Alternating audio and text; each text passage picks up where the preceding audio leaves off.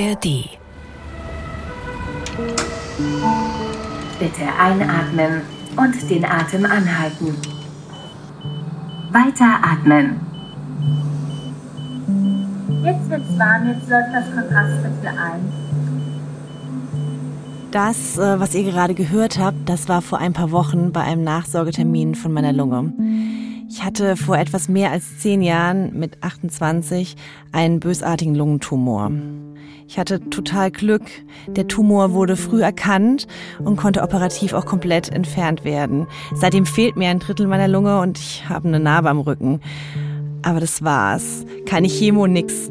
Natürlich war das trotzdem ein super einschneidendes Erlebnis und die Tage vor und nach der OP waren vermutlich die schlimmsten in meinem Leben. Wenn ich mich daran zurückerinnere, dann wird mir eigentlich direkt schlecht.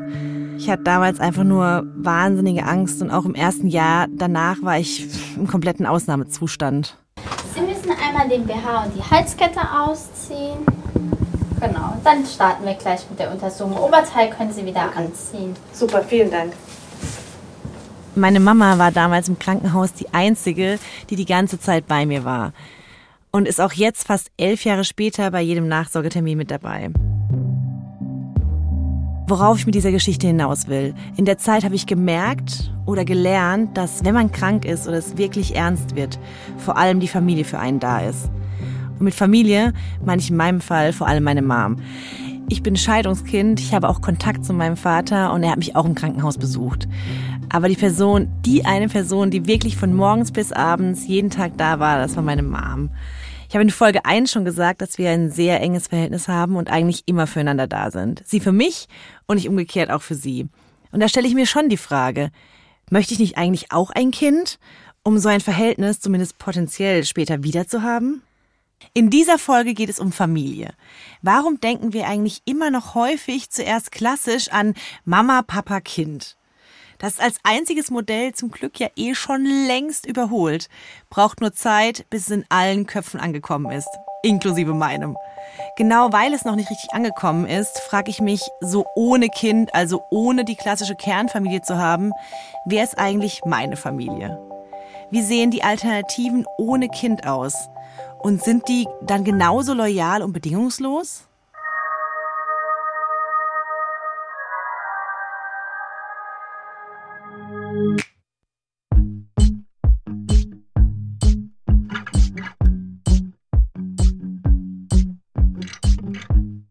Ihr hört Kein Kinderwunsch, ein ARD-Podcast von mir, Verena Kleinmann. Folge 2 Geht Familie ohne Kinder?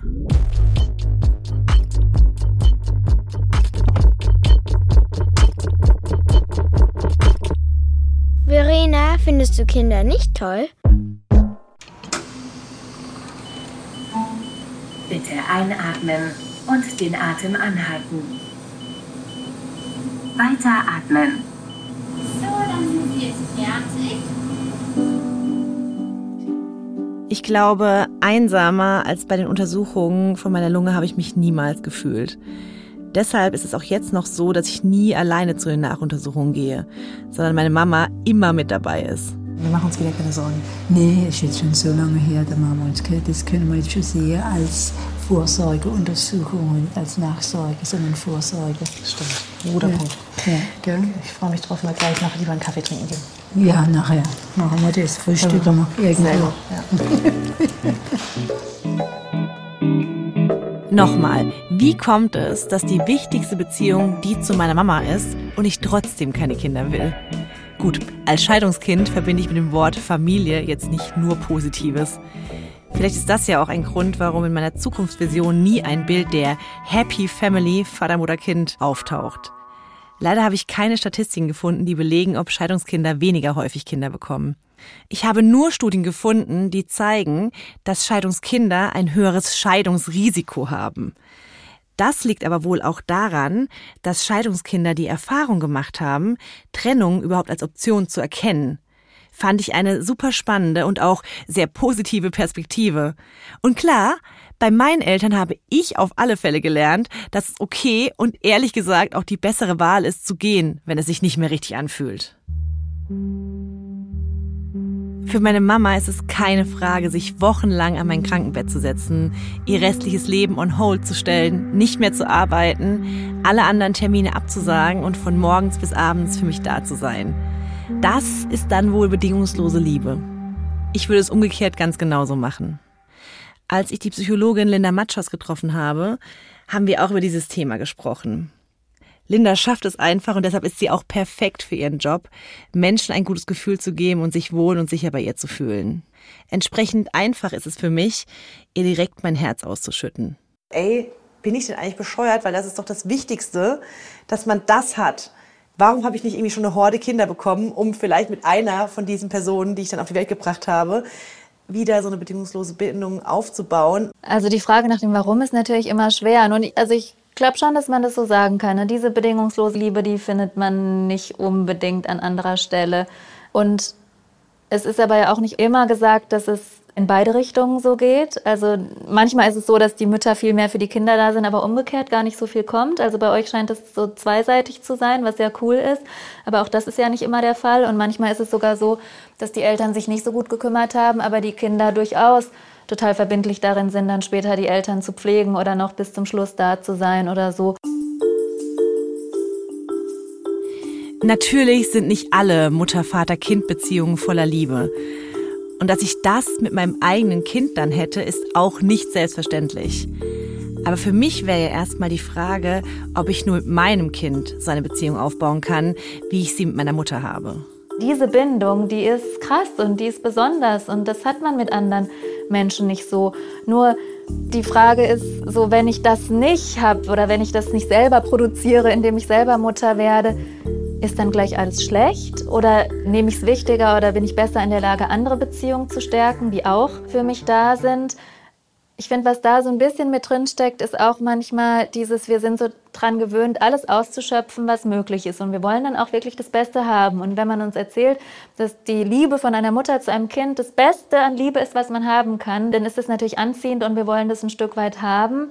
Aber es hat auch was von diesem, ich mache alles, was mir möglich ist oder was ich kriegen kann. Ja klar, wenn es Liebe im Bedingungslos gibt, dann will ich die bitte auch haben. Und während ich das sage, fühle ich mich ehrlich gesagt schlecht. Ein Kind bekommt man ja nicht aus einer rationalen Überlegung heraus. Das fühlt man. Und ich, ich fühle es eben nur sehr, sehr selten. Aber der erste Impuls ist, und ich will ja ehrlich hier sein, ich will alles. Auf der einen Seite Freiheit und auf der anderen Seite halt auch die bedingungslose Liebe, die es wohl nur in der Familie gibt. Dieses Konzept bedingungslos finde ich schwierig. Einfach weil Liebe auch immer ein Stück weit Austausch von Erwartungen, Emotionen, Ressourcen bedeutet. Hui, ganz andere Richtung. Das ist Dr. Sabine Diabaté. Sie ist Wissenschaftlerin beim Bundesinstitut für Bevölkerungsforschung. Sabine ist im Gespräch super direkt und im Vergleich zu mir irgendwie so wahnsinnig erwachsen, obwohl sie gar nicht so viel älter ist. Vielleicht auch, weil sie Kinder hat? Sabine sagt, auf eine Art ist Beziehung sicherlich immer Austausch von Ressourcen, Erwartungen und Emotionen. Also so ganz bedingungslos gibt's laut ihr dann doch nicht. Irgendwie traurig und irgendwie aber auch erleichternd. Allerdings sagt sie auch, dass das Familienband natürlich über Jahrhunderte gelernt ist. Im ersten Moment denke ich, dass ich deshalb gegenüber meiner Familie sicherlich auch toleranter bin. Wenn innerhalb der Familie jemand anfängt, eine andere Weltanschauung zu haben, toleriere ich das vermutlich länger als in einer freundschaftlichen Beziehung. Das würde ich aber nicht so per se sagen, dass Freundschaften immer fragiler sind. Also auch Geschwisterbeziehungen können total fragil und von Konkurrenz oder von Ablehnung auch äh, betroffen sein. Insofern sind das so ich würde jetzt mal sagen, so Pauschalsätze würde ich so nicht stehen lassen wollen. Beziehungsarbeit ist ja ganz wichtig, egal ob in einer biologisch geprägten Beziehung, also jetzt in der Familie oder in einer sozial entstandenen Beziehung. Also es befreit einen so oder so nicht von der Mühe oder der Beziehungsarbeit. Also ich glaube am Ende äh, sozusagen, was sind die tragfähigen Beziehungen im Leben eines Menschen, die an denen viel gearbeitet wurde. Wenn ich länger darüber nachdenke, gebe ich Sabine recht. Auch bei Freundschaften, gerade wenn man schon sehr lange befreundet ist, dann verzeiht man auch mal krasse Sachen. Dann ist es für eine Zeit vielleicht ein bisschen komisch, bis man sich dann irgendwann wieder erholt hat. Eben genauso wie auch bei Familien. Logisch gibt es auch in Beziehungen so große Enttäuschungen, dass ein Leben nicht ausreicht, um die Bindung wieder aufzubauen. Und das dann vielleicht auch gut so ist.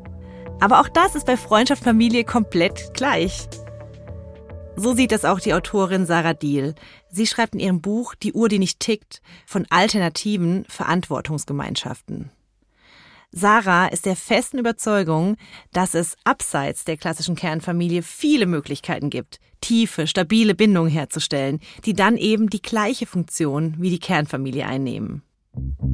Aber wenn man von Anfang an andere gesellschaftliche, solidarische Strukturen herstellt, die, also egal wie groß die sind, ne, also das ist eben, es können ja auch zwei Personen sein, drei Personen sein, vier Personen sein oder eben ein ganzes Haus ähm, oder ein ganzes Dorf oder wie auch immer, dann wird das eben der Kit sein, der für immer hält. Sarah ist während des Interviews eigentlich ziemlich entspannt. Aber als es darum geht, ob die Kernfamilie die einzig wahren Bezugspersonen sind, wird sie plötzlich richtig emotional. Also das ist, die Statistiken sprechen was, was anderes. Ne? Das halte ich für ganz großen Quatsch und darunter leiden sehr viele Leute sehr, weil ihnen das erzählt wurde. Und weil sie deshalb Gesellschaft oder Gemeinschaft nicht als gestaltbar erfahren, wo man wirklich sich aktiv einbringen kann, wo man Leute einladen kann, dass man an Freundschaften wirklich arbeiten kann, dass die eben wirklich eng und loyal sind und werden und bleiben. Ne? Dass, dass uns das abtrainiert wurde, weil wir denken, das kann nur über die Kleinfamilie hergestellt werden. Damit haben wir uns ganz viel Gestaltungsmacht in der Gesellschaft genommen. Beziehungsarbeit ist also laut Sarah der Schlüssel zum Glück. Und wir, wir müssen uns nur unserer Gestaltungsmacht bewusst sein. Und dann ist es völlig egal, ob wir in einer biologischen oder in einer selbstgewählten Bindung arbeiten. Das ergibt für mich mega Sinn. Zurück zu Sabine Diabaté. Sie bringt noch einen weiteren Aspekt zum Thema Bezugspersonen rein. Das ist ja gerade auch der Vorteil, dass man sich im Laufe seines Lebens Personen aussuchen kann oder sich suchen kann, die einen dann begleiten und mit denen man kompatibel ist, die das nötige Maß an Ähnlichkeit haben. Stimmt eigentlich. Und ausreichend tolle Freundinnen, bei denen ich sein kann, wie ich will, habe ich auf alle Fälle. Und dafür bin ich auch total dankbar und hoffe, dass die Freundschaften ein Leben lang halten. Wir haben jetzt mal Kontrastmittel gegeben, auch es hat jetzt keine Auswirkungen für Sie, aber für uns einfach viel bessere Beurteilbarkeit auch der mediastinalen Strukturen, also des, des äh, Zwischenfellraums, ne, des Mittelfellraums. Ähm, insofern haben wir jetzt eine gute Basis hier und alles unverändert. Super. Gut, dann gehen wir jetzt raus ins Frühstücken. Vielen Dank. Ach, wenn ich mir so vorstelle, solche Termine mit einer guten Freundin zu machen, dann wäre das zwar irgendwie anders, aber es wäre auch irgendwie echt okay. Und ich bin mir auch sehr sicher, dass wir uns für solche Termine immer Zeit füreinander nehmen würden. Wenn ich das so sage, dann will ich die besondere Bindung zu meiner Mama gar nicht abschwächen. Aber ich glaube, beziehungsweise ich weiß, dass meine Freunde und Freundinnen einfach eine sehr wichtige Rolle in meinem Leben spielen. Und es macht mich auch wirklich richtig, richtig happy. Ich würde eh generell sagen, dass ich meistens glücklich und mit meinem Leben zufrieden bin. Komisch, dass es trotzdem in meinem Kopf diesen tief verankerten Glaubenssatz gibt, Mamas sind glücklicher und zufriedener als Kinderlose. Allerhöchste Zeit, das mit 39 Jahren mal zu hinterfragen. Ich bin Gina Schöler und ich bin äh, Deutschlands Glücksministerin. Das ist kein Witz. Die gibt's wirklich. Die Mission von dieser Initiative ist es, äh, die Erkenntnisse aus der positiven Psychologie, aus der Glücksforschung raus in die Welt zu tragen. Sondern es geht darum zu wissen, wer man ist, was man will im weitesten Sinne und sich treu zu sein und ähm, bei sich zu bleiben und am Ende zurückgucken zu können und zu sagen, das war, war eine geile Zeit. Es war nicht immer leicht. Ich habe das Beste draus gemacht. Ich habe gute Leute um mich herum gehabt und ich habe es genossen. Gina lebt in einem Dorf im Odenwald, ist quasi wieder in ihre Heimat gezogen, die sie zum Studium verlassen hat und wohin sie eigentlich nie wieder zurück wollte. Sie wohnt mit ihrem Mann und ihrem Sohn in einem Neubau, wie aus dem Katalog. Offene Küche mit riesigem Wohn- und Essbereich, große Fenster, ein Vorstadtidyll. Es ist super schön. Ein Teil von mir fragt sich direkt, warum wohnst du so eigentlich nicht? Ein anderer Teil von mir sagt, auf dem Dorf im Mama-Kontext unterwegs sein, stelle ich mir schwierig vor. Gina ist, als ich sie treffe, im neunten Monat schwanger. Sie wirkt aber total entspannt, aufgeräumt und zugewandt. positive Psychologie hat auch schon so ein paar, ich sag mal so Grundnahrungsmittel äh, definiert, die man halt braucht, wenn man so sein eigenes Rezept zusammenbrauen möchte. Gute Gefühle gehören dazu im Sinne von, welche Tätigkeiten, welche Örtlichkeiten, welche Menschen bescheren dir gute Gefühle sich darüber im Klaren zu sein und das auch aber wirklich explizit in den Alltag einfließen zu lassen. Und die sozialen Beziehungen, das ist der wichtigste äußere Faktor tatsächlich. Also muss das denn eine Familie sein oder können das auch Freunde, Freundinnen sein? Es geht darum, dass du dich emotional aufgefangen fühlst, gerade wenn es mal wieder ein bisschen turbulenter wird. Und wenn du es hinkriegst, gute Freunde zu haben, auf die du dich verlassen kannst, wo du nachts um drei vor der Tür stehen kannst, die dich auffangen, dann go for it. Das können manche Familien nicht leisten. Ne? Also da kenne ich auch viele, viele Beispiele aus dem Bekanntenkreis, wo die Familienbeziehungen lang nicht so intensiv sind wie Freundschaften. Also das geht beides. Ne? Aufgehoben fühlen, wenn es turbulenter wird. Das fühle ich, wie gesagt, total bei meinen Freunden und Freundinnen. Und ich bin mir sicher, dass wir alle füreinander am Krankenbett sitzen würden. Klar, hat vielleicht kein oder keiner die Möglichkeit sein oder ihr Leben direkt wochenlang komplett on hold zu stellen, wie es meine Mama in meinem Fall gemacht hat. Aber wir würden schauen, dass jeden Tag jemand anders da ist. Wie Sarah Diel sagen würde, die Last auf mehreren Schultern verteilen. Und bei vielen gibt es ja auch noch einen Partner oder eine Partnerin. Wie bei mir Marvin. Wir sind noch nicht so lange zusammen. Ich hoffe aber, je länger wir zusammen sind, desto mehr werden er und ich die engste Bindung füreinander sein. Und wenn ich schon mal mit der hochschwangeren Glücksministerin spreche, habe ich natürlich gleich noch mal eine Frage. Wie sieht es mit Glücksgefühlen bei Eltern aus? Witzige Aussage, wo ich ähm, bei mir ein bisschen äh, schmunzeln musste. Hier, das erste Kind erhöht die Zufriedenheit. Weitere Kinder haben einen negativen Einfluss auf die Zufriedenheit bei Frauen, nicht so sehr bei Männern. Beim Interview dachte ich, ja, dann mal viel Glück, Gina. Ich merke mir trotzdem, wenn, maximal ein Kind bekommen. Und das würde ja auch zu mir passen. Ich bin selbst Einzelkind und mehr konnte ich mir eh noch nie vorstellen.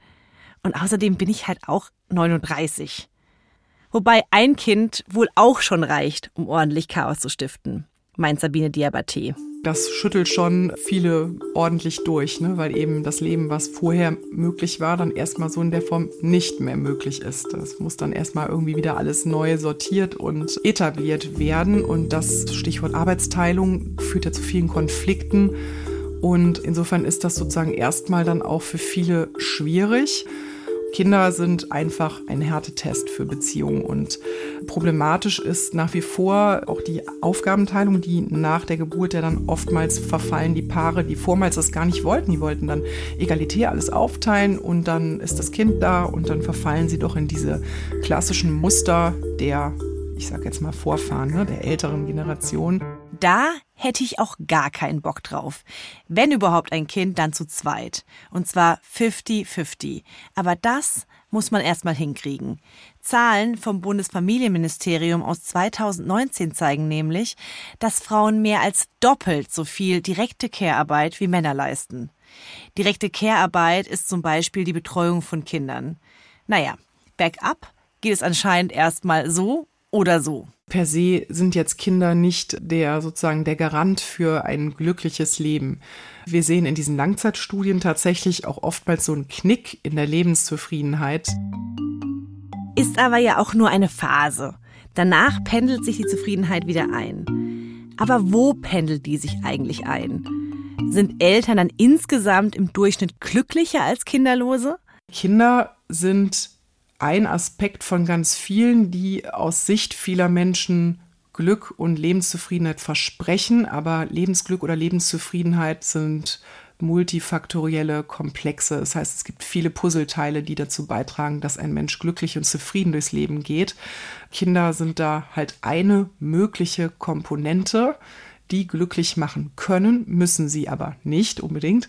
Und was man in einigen Studien sieht, leichte Niveauunterschiede zwischen Kinderlosen und Menschen mit Kindern, aber man muss dann immer auch noch mal genauer hinsehen und relativieren, welche Kofaktoren noch eine Rolle spielen. Das muss man natürlich immer mit in die Berechnung aufnehmen, wenn man sozusagen Niveauunterschiede feststellt oder auch die soziale Lage oder andere Aspekte der ja, sozialen Eingebundenheit.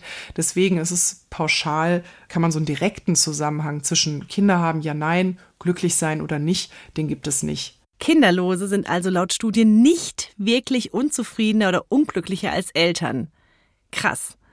Familie bedeutet erstmal sowas wie Bezugsgruppe von Menschen, die füreinander da sind. Die müssen nicht miteinander verwandt sein. Glücklich wird man also nicht nur im Familienkontext, sondern auch und manchmal sogar eher in alternativen Gemeinschaften. Der Schlüssel ist Beziehungsarbeit. Wir wollen immer all das Beste aus der Liebe rausholen, weil wir es eh gewohnt sind, alles zu maximieren. Und das ist natürlich völliger Quatsch. Auch wenn die Liebe zwischen Eltern und Kind vielleicht ein Stück die Nase vorn hat, muss auch da an der Beziehung gearbeitet werden. Und ich bin zwar in einem konservativen Familienmodell und dessen Verständnissen davon aufgewachsen, das heißt aber nicht, dass ich es als Erwachsene genauso weitermachen muss. Mache ich zum Beispiel bei meiner aktuellen Wohnsituation auch nicht. Ich wohne in einer WG mit einer sehr guten Freundin. Für mich ist diese Art der Wohnsituation und auch das daran hängende Lebenskonzept gerade mega befriedigend. So langsam merke ich immer mehr, dass ich es gar nicht schlimm finde, kein Kind zu wollen. Meine komischen Sorgen, dass das Leben doch besser mit Kind ist, verschwinden immer mehr. Es fühlt sich fast schon richtig gut an, den Gedanken so ganz an mich ranzulassen. Vor allem, wenn ich an Franziska Burkhardt denke. Sie treffe ich in der nächsten Folge. Ich dachte, Muttersein ist eine Erfüllung. Ich bereue es, Mutter zu sein. In Folge 3 geht es um meine zwei größten Ängste. Zum einen darum, die Mutterschaft zu bereuen und zum anderen darum, im Alter kinderlos und damit einsam zu sein.